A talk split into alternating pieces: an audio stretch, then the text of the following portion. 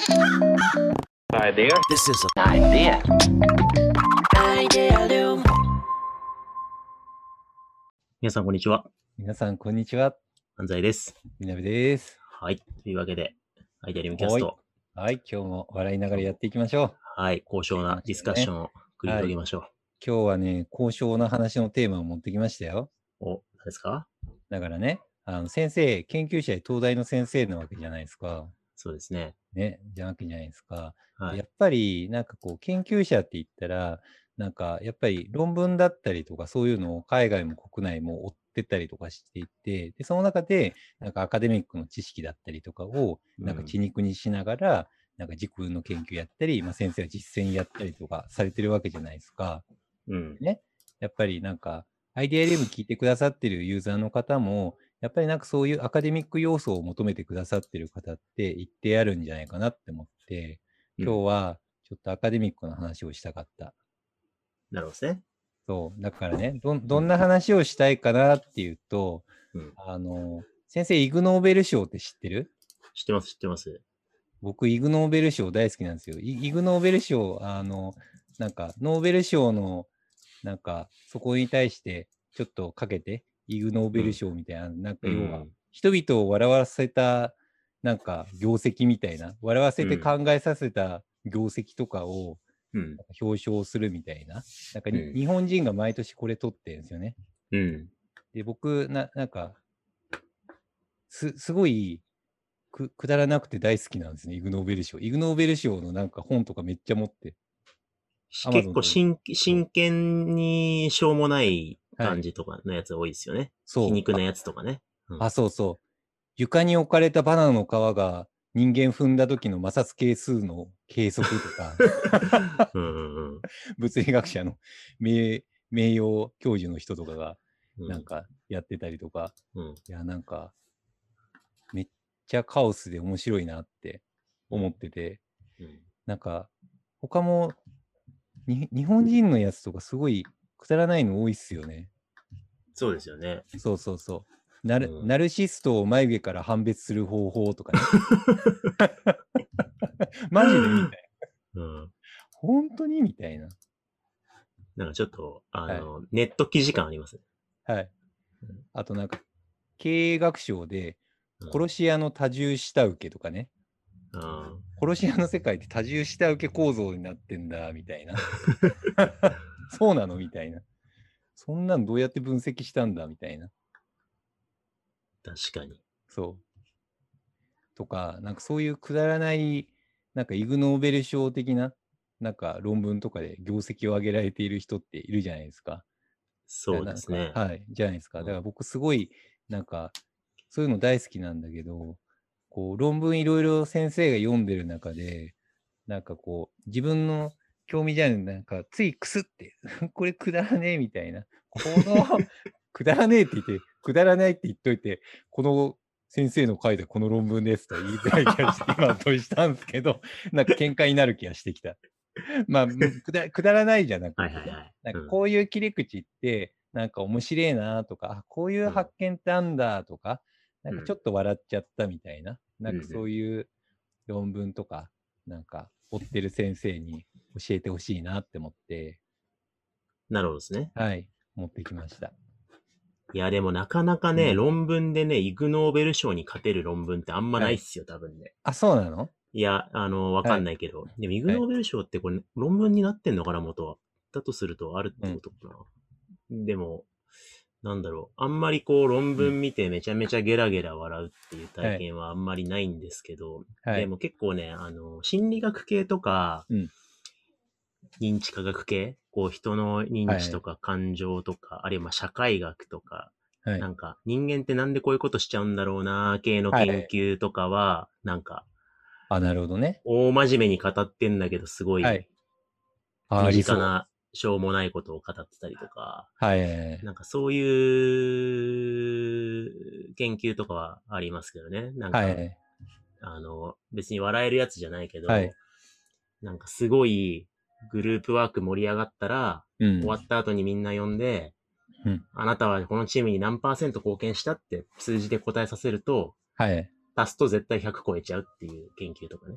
え、どういうこと？要は、普通に4人でやって、はい。みんなが貢献してて、自分の貢献度を割ったら、はい足して100になるはずじゃないですか。25、はい25、25、はい25って。はいはい、そうでですね。みんななのに45とかって言っちゃうみたいな。あ、そういうことね。人が思ってるよりも自分は貢献したってみんなはい。5人しちゃうみたいな。っていうなんかこう、はい。人間の可愛げな性質をね、明らかにしてしまう論文とかね。いや、だって、うんみんな心の底で思ってることとして、うんいや、まあ世の中ものすごい人とか、まあいろいろいるけど、まあでも自分中の上くらいだしなってみんな思ってますからね。そうそうそうそう。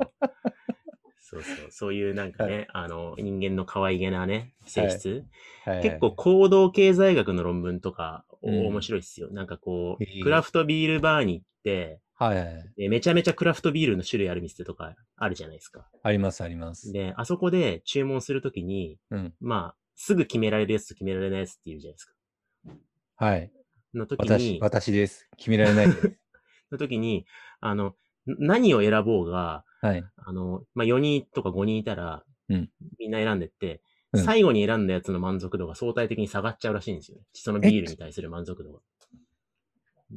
あの、心の中で最初に、はい。まあ一番好きなビールの味がペールエールだったはいだったとして、はい。あ、ペールエールなんだ、いいなと思いながら、でもこっちの白ビールも、うーんって言ってる間に他の人が、じゃあ私ホワイトなんちゃらで、とか言って、じゃあ私これなんとかでって言って、言って、ああ、じゃあ僕ペールエールでって言った時に、他の人の注文を聞いた後に、それを選ぶと、なんか心のどっかで、なんか影響、自分の筋を通せなかった、影響を受けて決めたみたいな感覚が残っちゃって、ビールの満足度が下がるっていう研究があるんですよ。それね、すげえわかる。すごいわかる。なんか、ああ、選ばれちゃって、うーん、じゃあこれでみたいな感じ。そうそうそうなんか決めきれなかった感じ。うん。私なんか相手が選んだやつの方が良かったような気がして、で、2杯目、3杯目に選んじゃうみたいなのがあって、そうそうそそう、あるわ、それ。う。だからビール屋行って、本当に美味しく飲むためには速攻で注文した方がいいんですよ。やべえ、東大前のさ、クラフトビール屋での体験じゃん。そうそう、10種類ぐらいとかね、あったりすうるとねん。。そうそうそう。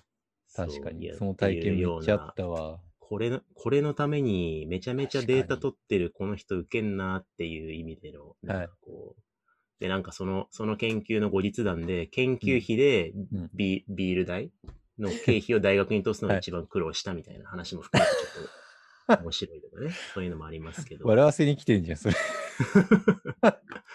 あとね、もう一個ありますよ。あの、はい認知科学会って、ね、すはいごいこう人間の認知過程とか心理学のプロセスめっちゃやってる論文なんですけど、僕がね、は好きな論文が、うん。僕すげえ方向音痴なんですけど、はい。認知科学会の論文賞、つまり一番優れた論文って、その年で取った賞の中の一つに、うん。なぜ人は道に迷うのかっていう論文があるんですよね。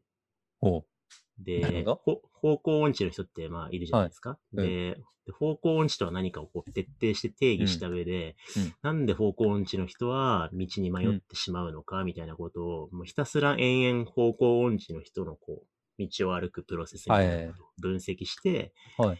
なんで人が迷っちゃうのかみたいなことをなんかこう大真面目に議論してる論文なんですけど、ほ多分その方向音痴って、う。うん。まあなんだろう、特性自体は明らかになってるけど、うんそんなに実際道歩いてる時にそいつが何考えてるかとかって、確かにね認知科学的に明らかにしないじゃないですか。しないっすね。そう、それをね、延々ね、うんやってる論文がはいあ。って、それがね、ちょっと僕は個人的に好きだったんですけどね。なるほど一。瞬これ、ど、あの、聞いてる人に見えないけど、南さんに画面共有で見せる。はい。こんなやつですね。なるほど。そう。だけども結局ね、あのー悲しい発見事実としては、はい方向音痴の人って、あのー同じ道にもう一回来た時に、それが同じ道だって気づけないらしいんですよね。あ、そうなんだ。だから方向音痴じゃない人ってうん、ちょっと違う角度から同じルートとかに入っても、あ、これさっき来た道じゃんとか、あ、これはい昨日通った道だなってわかるんですよね。はい。だけど方向音痴の人って、それをかなり新鮮な気持ちで歩いてるらしくって。なるほど。そう。で、それは僕方向音痴がよくわかるんだよな。でも、なんか、うんなんか人生にとって示唆深い話な気がしてきた。そうそう一度訪れた目的地にもう一回訪れた場面ですごい新鮮な気持ちでそこを歩いちゃってるのが方向音痴らしいですよ。なんかすごい、そういう言い方すると方向音痴がすげえポジティブにリフレームされます そうねで。すね。人生をめっちゃ楽しんでる人な気がしてきた。そうそう。あ、はい初めて来たここっつってるけどね、はい何回も撮った道だったりする。絶対そいつ幸福だわ。そう。まあ、みたいな。なんかそういう、あの、役に立つのかどうかよくわかんないけど、ちょっとはい人間のはいなんか性質とかに迫る論文は、はい個。人的に面白いですけどね。それ狙いましょうよ。だって今からノーベル賞先生狙うの大変じゃないですか。でも、イグノーベル賞を狙いましょうよ。別にどっちも狙ってないんだけど。OKR まあイグノーベル賞にしようぜ。マジで？うん。と、まあそうですね。遊び心を大切にする会社としてはありかもしれないですね。うんじゃあ、イグノーベル賞をちょっと、なんか、会社の最大目標にしていこうぜ。あーまあでも、デイリーポータル Z 参考にカルティベースやっていくよりかは、イグノーベル賞の試行錯誤の過程をカルティベースに出した方があ健全な気がする。それすごい良くない？真面目にみんなでさ、イグノーベル賞を探索してそれを書いたらうんなんか、すごい、俺、それのメディア読みたい。そうですね。組織うん組織の中におけるね、フィールドを限定してね、だったらね、もしかしたうんら、ね、イノベーションとかマネジメントのヒントあるかもしれないし。いや、意味のイノベーションの研究者の小田さんになんかすごいくだらないものをイノベーションしてほしい。そうですね。うん。イグノーベル賞を取ってほしい。新しい目標がはい見つかったところで研究いや者としてー、よかったよかった。ありがとうございます。新しいミッションをいただいて。い、やー、これマジなんで。早く終わらせて記憶から消そうとしてた、今これ。記録に残っちゃったけど。ずっといいよ。オフィシャルな定例で発案しよう。やめてください。はい本当に、あの、真に受けて、あれいつ撮るんですか？みたいなこと聞かれちゃうから。はい。というわけで、はい。今回はこれぐらいでありがとうございました。はい、ありがとうございました。This is an idea. Idea.